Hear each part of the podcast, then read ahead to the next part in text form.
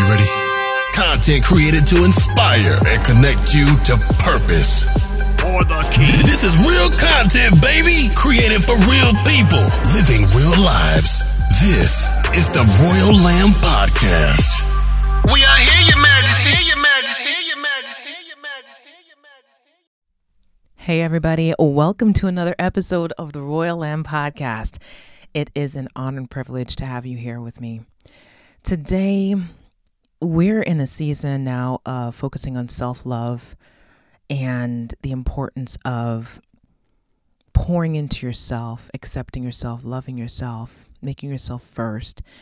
And the question comes up for me is how do I begin to love myself? Like, how do I even put that into play? And I believe the thing that blocks us in loving ourselves is most times feelings of unworthiness.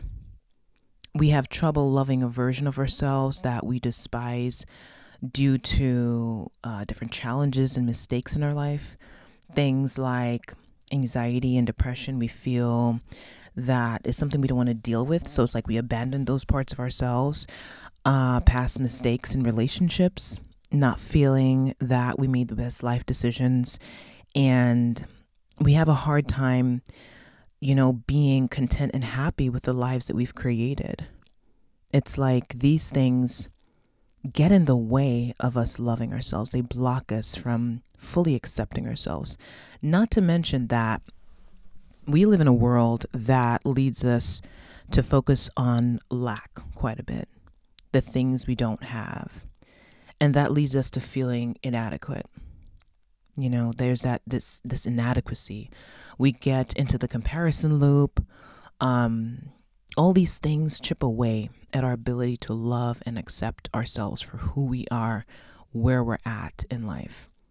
It's like we don't know how to accept who we are and understand that while there is always space and room for growth, we are enough because we are here and we are here for a purpose. And God would never create something He had zero use for. The truth is, I get to accept me, and you get to accept you. And it was through me making peace with who I was that led to me being on the journey of purpose. I went through different seasons in my life, different transitions. And being a young lady growing up, I just felt quite a bit of inadequacy. I didn't really love myself. I didn't like how I looked. I didn't like how my skin was. I didn't like how my body was. I always felt like there was always some need for improvement. Like there was more. So I wasn't worthy. I I needed to fix this. I needed to fix that. Um I was labeled pretty sensitive and um I was just very emotional, I would say.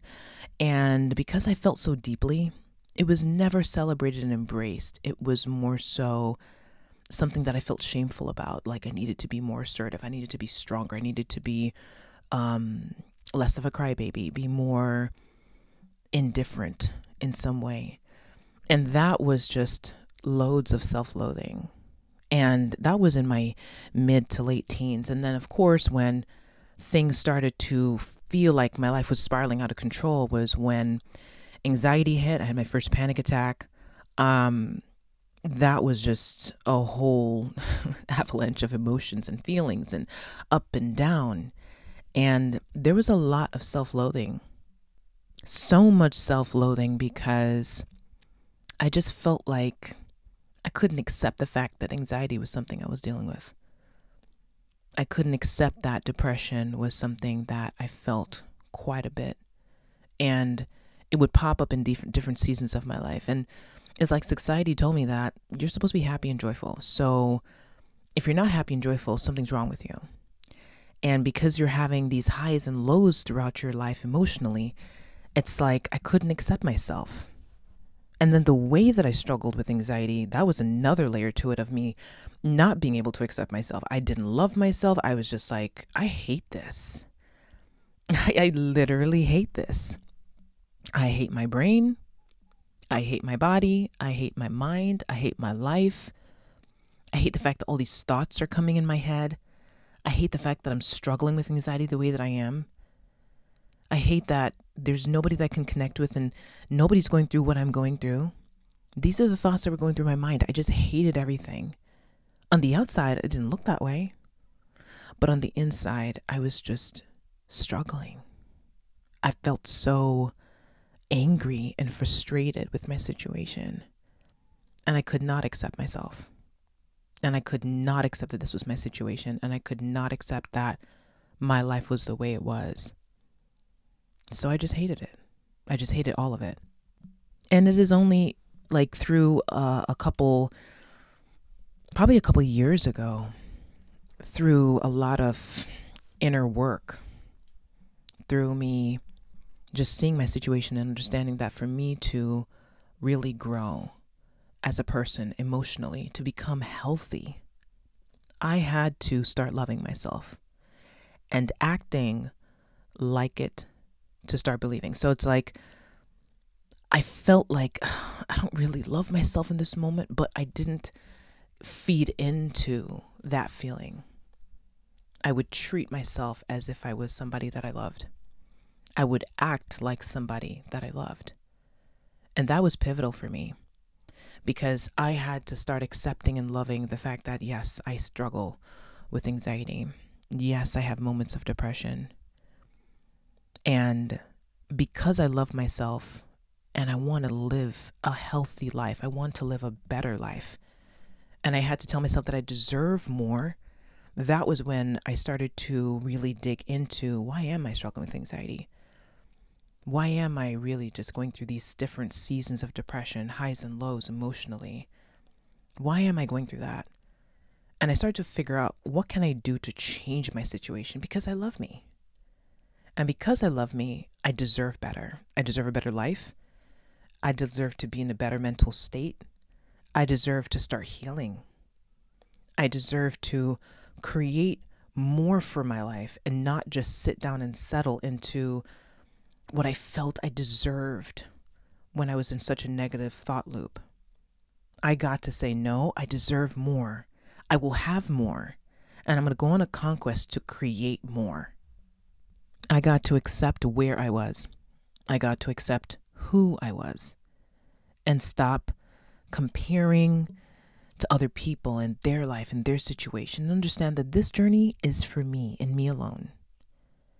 And I had had to start accepting and loving the broken parts of me and forgive myself, which is a huge one. I had to start forgiving myself. I had to start forgiving myself for the way that I mistreated myself. Let go of the anger toward myself. Let go of the self loathing. Let go of the idea that I have to live my life for anybody else to make everybody else happy. Because I heard this quote once that said, if you live your life to make anyone else happy, to make everybody else like you, everybody else will like you except you. And so I want to tell you right now that you get to let go of the guilt. You get to let go of those past mistakes. You get to give yourself permission to start fresh. You get to feel worthy. You get to wipe the slate clean.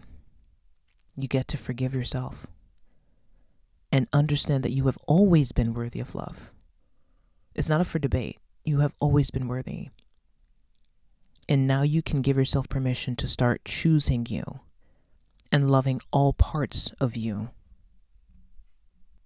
And you now get to understand that while I'm working on parts of me that need to grow and need to heal, I get to love each version of me. Because the truth is that a wound doesn't heal by opening the bandage, ripping it off, and rubbing dirt in it. The wound heals by cleaning it, rubbing some salve on it, bandaging it up. And to protect it, you keep it in a safe place. You protect it. You keep it in a place and in a position where it will not be aggravated. You lovingly protect it and treat it so you can promote healing. You position that wound and that limb in a way that will allow it to heal naturally. And this is what your heart and your soul needs it needs healing. And before you can even create that healing, you need to first use love.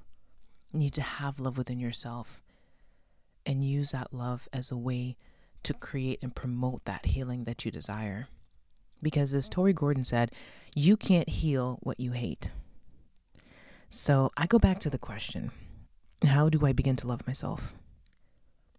And honestly, it's pretty simple by treating myself like someone that I love, by forgiving myself, by accepting myself, by giving myself grace, by giving myself permission to take up space, no longer playing small,